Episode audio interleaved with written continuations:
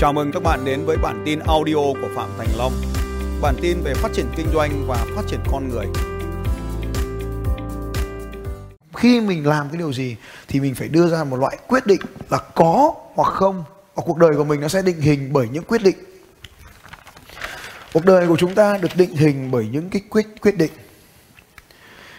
Hai thằng cùng sinh ra ở cái điểm A này hay là hai hòn đá lúc nãy đấy nó đều được sinh ra. Và sau đó nó phải ra quyết định hoặc là có hoặc là không. Ta quý ký hiệu yes và no. Và sau đó nó phải tiếp tục ra quyết định yes và no nữa. Và thằng này cũng vậy, yes và no nữa. Và cuộc đời nó cứ tiếp tục rẽ nhánh như vậy, thành những nhánh khó và không. Và hàng ngày chúng ta vẫn phải ra những quyết định như vậy và xảy ra rất nhiều quyết định như vậy cuộc đời và cuối cùng nó sẽ đến những cái nơi khác nhau điểm B1, B2, B3, B4, BI, BG nào đó và cuối cùng BN nào đó. Kết quả cuối của hành trình này nó là phụ thuộc vào những lần yes or no này. Nhưng có rất là nhiều người thì không giết snow được. Nên chơi tung đồng xu, văng, trái hoặc phải. Hoặc là kệ, đời trôi đi đâu cũng được, trôi giạt chẳng biết đi đâu. Và sống cuộc sống như vậy, nó lãng phí vô cùng. Và số người số 4 là lãng phí vô cùng vì không biết điểm đến. Nên nếu bạn có một tấm bản đồ thì ta làm thế này. Ta biết cái điểm ta phải đến là đây rồi này nên nếu bạn đã từng chơi cái trò chơi có tên gọi là dò đường đấy, đi từ A đến B thì người ta không bao giờ chơi từ A đến B. Người ta luôn bắt đầu từ điểm B trước. Người ta dò ngược lại để tìm ra con đường của mình. Và sau đó, người ta mới đi từ A đến B theo cách này. Và luôn luôn bắt đầu từ điểm B. Như vậy, trong cuộc đời, ta cần phải biết cái điểm cuối cùng ta đi là gì và sau đó ta mới dò ngược lại để đi hàng ngày. Điều này đơn giản hơn một chút. B có thể rất là mù mờ, nhưng b là điểm chúng ta muốn tìm. Vậy thì đầu tiên, đúng là bài học, ngày đầu tiên ta đến học, b phải rõ ràng. B phải đạt được. B phải đo lường được. B phải trở thành hiện thực. B phải có thời gian. Năm nguyên tắc của smart. Và sau khi xác định được điểm b rồi, thì mọi hành động của ta phải hướng đến điểm b. Điều gì không đưa ta tới điểm b, ta phải biết nói không với nó. Điều gì giúp ta tiến tới điểm b, ta phải mạnh mẽ lớn hơn những khó khăn để vượt qua đưa ta tới điểm B. Ta lấy ví dụ trường hợp của anh Tuấn lúc nãy. Bây giờ nếu như việc nghiện như vậy thì có giúp cho gia đình hạnh phúc không? Anh ấy mong muốn gia đình hạnh phúc, điểm B là hạnh phúc. Vậy phải biết nói không với những thứ không đem đến hạnh phúc cho mình. Tôi có làm việc với anh Tuấn và tôi phát hiện ra anh này thuộc nhóm S và đối với anh ấy, mối quan hệ là một vấn đề lớn trong cuộc đời của anh ấy. Anh ấy vẫn yêu thương vợ, nhưng anh ấy yêu thương cả bạn bè mình nữa. Nên yếu tố ma túy chỉ là yếu tố, nó không phải là yếu tố gây nghiện chính, mà bạn bè nghiện ngập mới là yếu tố chính. Nên tôi đã đưa ra một giải pháp trong tình huống này, là bên cạnh việc dừng lại, nhưng có một việc quan trọng là chị vợ thu lại hết các điện thoại của anh ấy. Để anh ấy chị lọc toàn bộ các cuộc điện thoại trước khi đến với anh Tuấn anh Tuấn bỏ điện thoại một thời gian, đám bạn không tiếp cận được anh ấy nữa. Vậy thì đám bạn sẽ bỏ anh ấy lại thì vậy, đó chính là một trong những cái công cụ mà tôi sử dụng. Như vậy khi chúng ta đã tìm được điểm B rồi, thì những gì giúp ta tiến tới điểm B thì phải mạnh mẽ nói có. Điều gì không giúp ta tiến tới điểm B, phải mạnh mẽ nói không điều gì mà ta không biết là có đưa ta tới A hay đưa, có đưa ta tới B hay không? Thì ta lại phải xem lại cái bản đồ này. Nó có trùng với cái bản đồ ta đã tìm đường này không? Còn nếu không thì đành phải thử thôi. Vậy thì phương án ở đây là không được bỏ qua bất kỳ phương án nào. Như vậy đối với những phương án ta biết chắc chắn là nó không đem ta tới mục tiêu ta phải mạnh mẽ nói không. Đối với những phương án, nó chắc chắn đưa ta tới mục tiêu, ta phải làm nó bằng mọi giá. Bất chấp điều gì, ta phải làm nó bằng mọi giá. Đối với những phương án không biết có đem lại mục tiêu hay không, ta bắt buộc phải phân tích các dữ kiện liên quan. Từ phân tích phải được gạch chân ta không được thờ ơ với những cơ hội như vậy nếu bạn đang xem cái video này mà thấy nó hay, nó giúp đỡ được bạn điều gì đó thì đừng quên chia sẻ nó nhé bởi vì có rất là nhiều người đang cần bạn chia sẻ và ai đó sẽ vô cùng biết ơn bạn nếu mà họ nhận được cái video này. Hãy chia sẻ nó ngay ngày hôm nay. Xin cảm ơn các bạn và tiếp tục nào. Tôi lấy ví dụ một anh hôm qua hỏi tôi về FutureNet. FutureNet là một cái cơ hội đầu tư mang tiền cho vào 1.000 đầu tiên sau đó lên đến 5.000 đô thì sẽ nhận được nhiều tiền hơn ở tuyến dưới theo mô hình đa cấp nhị phân. Nhưng sau khi phân tích về mô hình này, tôi thấy đây chắc chắn là một mô hình Ponzi theo khái niệm của tôi, không phải của người khác. Tôi thấy nó có khái niệm Ponzi bởi tiền được hình thành trong quá trình người sau nộp tiền cho người đằng trước. Hoa hồng của người đằng trước là bởi vì người đằng sau nộp tiền. Mô hình Ponzi, có nghĩa nó là một thuật toán mà tôi đã biết trước đây. Nó là mô hình không không trung thực. Và có cơ chế sẽ sụp đổ khi đạt đến một trình độ, đạt đến một tốc độ nhất định. Tôi cũng đọc các bài báo nói về mô hình FutureNet này tại Ba Lan, tại cộng đồng châu Âu và trên thế giới khác. Tôi không đọc phải đọc blog của một cá nhân nào cả mà tôi đọc các báo cáo của các cơ quan nhà nước, tôi nhận thấy ở quốc gia của nó còn vấn đề pháp lý chưa ổn. Dưới góc nhìn pháp lý, tôi thấy nó không ổn. Dưới góc nhìn tài chính và kinh tế, nó không hề ổn chút nào. Nên tôi nói không. Tôi nói không dưới quan điểm và góc nhìn của tôi. Nhưng nếu các anh chị muốn, các anh chị nói có, tôi cũng chẳng cản trở. Vì đó là việc của anh chị. Như vậy, tôi biết nói không và tôi biết nói có chứ tôi không chỉ nói tôi không chỉ nói không như vậy Bây giờ ta quay trở lại này. Với cái bài tập ta đang phải làm ở đây. Là tôi muốn chỉ cho các anh chị một phương pháp để vẽ bản đồ cuộc đời của mình. Và các anh chị phải trả tiền. Vậy ai sẵn sàng trả tiền thì điền số 1 vào. Bao tiền cũng chơi, điền số 1 vào công thức này. Thuộc nhóm bao tiền cũng chơi. Nhóm số 2 tôi muốn nhưng tôi không đủ tiền. Đóng mở ngoặc dù không biết là bao nhiêu tiền. Nhóm 3 này, tôi không chơi trò chơi này vì tôi không cần nó. Và thêm cái nhóm 4 nữa, tôi chẳng biết điều gì cả. Không sai hay đúng ở đây, ta chỉ là làm bài tập thôi. Đây chính là phương pháp luyện tập việc ra quyết định ta có một cái năng lực gọi là năng lực ra quyết định Vậy ta đang có nhận thức được vấn đề hay không? Nào, bây giờ ta hỏi từ số 1 trước. Ai là người quyết chơi dù không biết nó bao tiền cũng chơi thì giơ tay lên nào. Rồi, bỏ tay xuống. Mình phải trung thực với bản thân mình. Mình không cần xem xét sự phán xét của người khác. Hãy nhớ lại điều này. Tôi nhắc lại.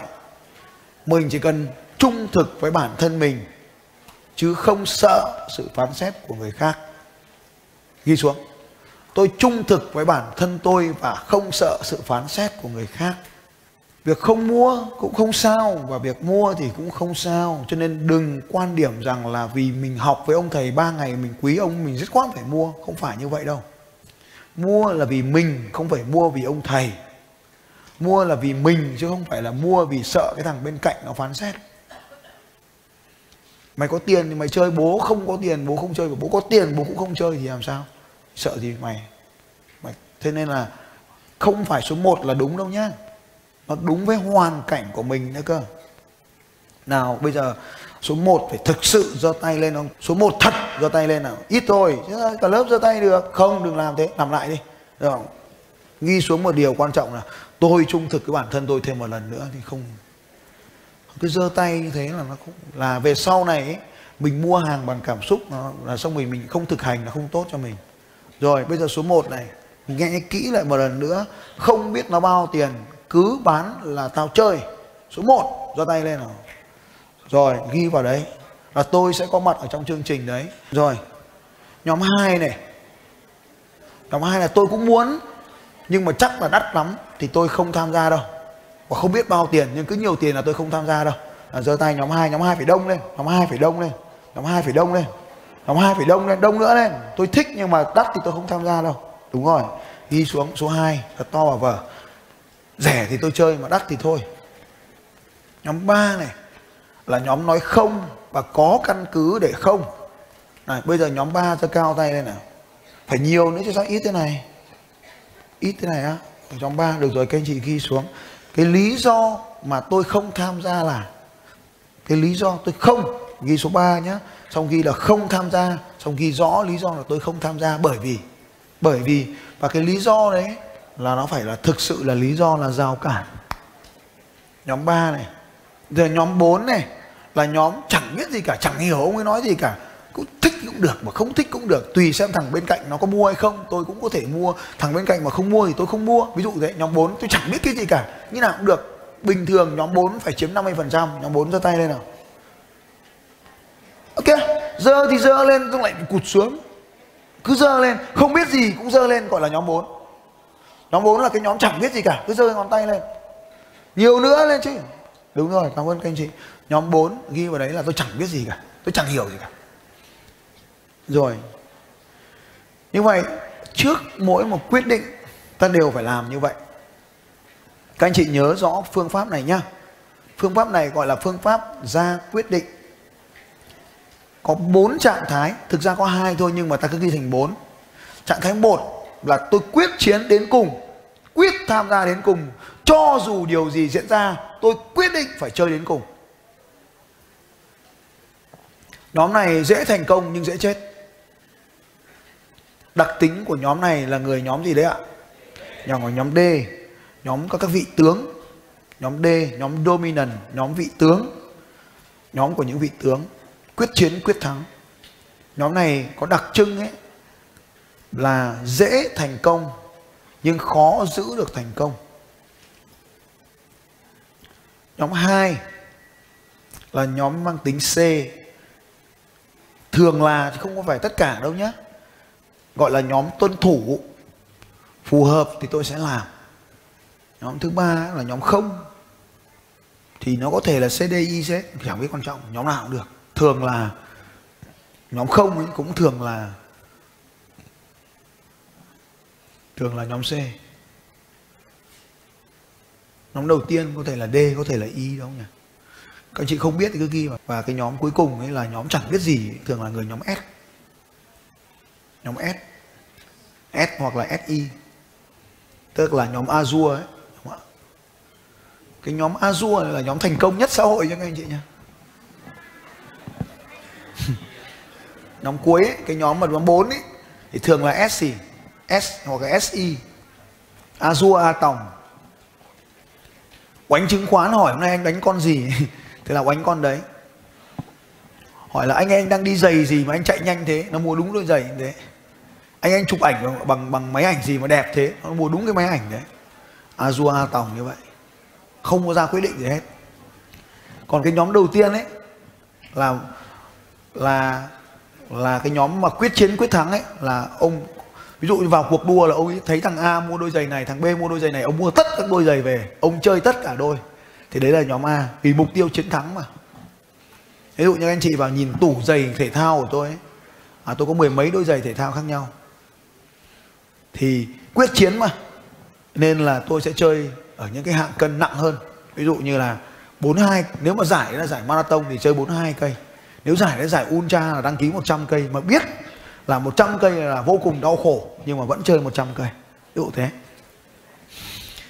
Thì không có người đúng và sai, nhưng mà lại, đấy là cái nhược điểm. Nhưng mà đây là đặc trưng này, đây là lợi thế này. Lợi thế này.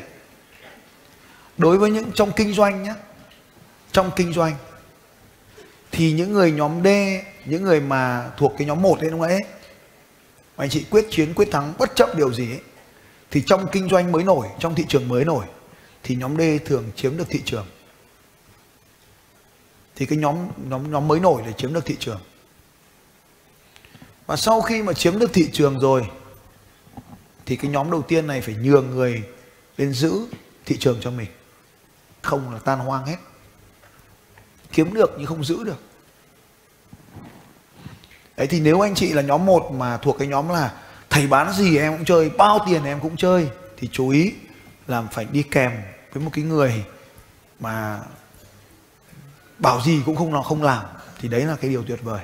Bảo gì cũng không làm, tức là khi mình kiếm được tiền rồi, bảo tiêu nó không tiêu thì nó giữ tiền cho mình.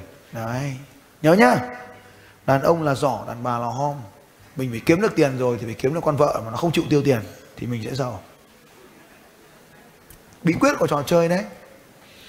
Nếu các anh chị đang là chủ doanh nghiệp ấy, thì các anh chị phải kiếm một cái người giữ tiền cho mình là cái người mà bảo tiêu là không tiêu, bảo mua là không mua, toàn cản mình không đầu tư thì đấy là cái người tốt cho mình. Đối với cái nhóm 2 ấy, đó là cái nhóm mà rẻ thì tôi chơi. Thì như vậy cũng không có sai hay đúng nhưng có một cái đề nghị là nâng cao tiêu chuẩn. Trong đó có nâng cao tiêu chuẩn sống lên. Nâng cao tiêu chuẩn sống lên tức là gì ạ? Hãy dành cho mình những phần tuyệt vời nhất trên thị trường. Hãy ăn những món ăn ngon nhất. Tất cả không phải lúc nào cũng chọn món ngon nhất. Nhưng mà trong bữa tiệc, hãy dành cho mình cái quyền được tưởng thưởng những món tuyệt vời nhất. Ý tôi muốn nói là những người này hãy học cách hưởng thụ đi. Vì nếu không học cách hưởng thụ thì không giàu được. Bởi vì giàu là tại sao phải giàu? Vì giàu để để để hưởng thụ mà. Nên phải nuôi dưỡng cái tinh thần hưởng thụ để mình máu chiến hơn. Vì khi hưởng thụ thì hết tiền. Hết tiền thì lại chiến đấu tiếp. Ừ. và khi chiến đấu thì lại kiếm được nhiều tiền, thì phải nâng cao cái tiêu chuẩn hưởng thụ lên. Đừng có ổn với cái điều chuẩn như vậy nữa. Tức là bạn mãi mãi điểm A, phải nâng cao cái điểm A của mình lên để mình được mua sắm những thứ đắt tiền hơn cho mình. Đối với những người nói không này, đối với những người nói không này, đối với những người nói không thì xem cái quyết định đó, có hai cái yếu tố để xem những cái rào cản đó. Cái rào cản nó có hai loại rào cản. Loại rào cản thứ nhất là vì tôi thực hiện một mục đích khác mà tôi thích hơn lớn hơn. Ví dụ như hôm đấy, vì tôi có một cái nhiệm vụ gì đó lớn hơn cái việc cuộc đời sống của tôi. Đấy, ví dụ như vậy. Vì hôm đó tôi trùng với một cái lịch gì đó quan trọng hơn cái việc học này. Thì đấy là một mục tiêu khác, tốt, đánh dấu tích vào đấy. Nhưng nếu mà tôi không làm vì tôi nghĩ là tôi không có đủ, hoặc là vì tôi không cần nó, thì hãy gạch bỏ nó đi, bởi vì đó là sai như vậy, ngay cả quyết định có và quyết định không đều có thể là quyết định sai. Và khi chúng ta cần một bước tiếp theo này là gọi là bước đánh giá lại các quyết định của ta. Đối với những người đầu tiên ấy, họ chẳng bao giờ đánh giá lại cả, nên họ hay gặp thất bại. Vậy thì khi ra quyết định thì ta phải có một cái bước là đánh giá lại các quyết định. Để cái quy trình này giúp cho các anh chị nâng cao cái năng lực ra quyết định của mình. Có không sau đó đánh giá lại quyết định có không của mình một lần nữa. Tôi lấy ví dụ. Tôi làm một vận động viên ba môn phối hợp Ironman. Tôi rất muốn có một cái dây chạy này. Tôi có xe đạp rồi này. Nhưng mà để chạy ba môn phối hợp thì tôi cần có một cái hồ bơi riêng. Bởi vì tôi bơi chung, tôi hay, tôi bơi chung, tôi hay đập vào người ta. Tôi bơi tốc độ nhanh mà. Tôi hay đâm vào người ta đó nó phi phiền. Anh chị hình dung rằng nếu đằng trước các anh chị có một cái người bơi ếch còn tôi bơi sải với tốc độ nhanh ở đằng sau thì điều gì diễn ra, các anh chị hình dung chưa? Và nó sẽ gây ra những cái phiền toái trong cuộc đời tôi rất là lắm. Đôi khi người ta lại bảo tôi là cái thằng ờ, thiếu đạo đức, nên tôi muốn có một cái hồ bơi riêng. Và sau khi rất là nhiều vòng quanh Việt Nam tôi tìm thấy một người làm hồ bơi riêng đúng tiêu chuẩn thể thao của tôi, thì vợ tôi bảo là đắt quá, không làm. Thế thì thế thì lúc này mới là là tôi ra quyết định là làm hồ bơi riêng cho mình. Nhưng mà vợ tôi lại bảo là, đắt quá, không làm. Thì lúc này tôi phải ngồi tôi đánh giá lại xem là vợ tôi mới tính, một lần đi bơi thì mất 200 nghìn. Vậy thì một cái hồ bơi như vậy thì phải bơi 500 năm mới hết được cái 200 nghìn đấy. Ông vợ tôi mới hỏi, thế ông sống được 500 năm không mà ông làm cái hồ bơi đấy? Thì tôi mới bảo ừ nhỉ cùng lắm, mình sống được thêm trăm năm nữa, tôi thì 400 năm nữa thì thằng khác có dùng mất à? Thế là tôi không làm cái hồ bơi nữa. Tôi bảo là thôi, không bơi nữa. Tôi ra sông, tôi bơi. Thì như vậy, cái việc ra quyết định không phải lúc nào mình cũng đúng, cho nên mình có cần có cả cái người cản mũi kỳ đà của mình nữa. Và khi ai đó cản mũi mình thì mình đừng có phủ nhận người ta. Mình phải ngồi, mình đánh giá lại. Giờ hỏi lại một lần nữa sau khi mình đã học cái phương pháp này rồi này. Bây giờ mới hỏi lại này. Một đâu ra tay lên nói tôi. Ít hơn rồi đấy, đúng rồi, nó phải ít như này là mới đúng trong một cuộc đua thì bao giờ cũng vậy, cái số lượng người đua là quyết chiến, quyết thắng nó rất là ít. Còn lại thì à, được hay không được thì thôi. Nhóm 2 này, rẻ thì chơi, giơ tay lên là tôi. Đúng rồi, nó phải đông đã nên chơi cao lên sẽ nhìn thấy đám đông này. Đấy, anh chị nhìn nhá, nhìn quay xuống nhìn kìa. Quay xuống nhìn cái con cái con số của thị trường ấy, đấy. Xin chào các bạn và hẹn gặp lại các bạn vào bản tin audio tiếp theo của Phạm Thành Long vào 6 giờ sáng mai.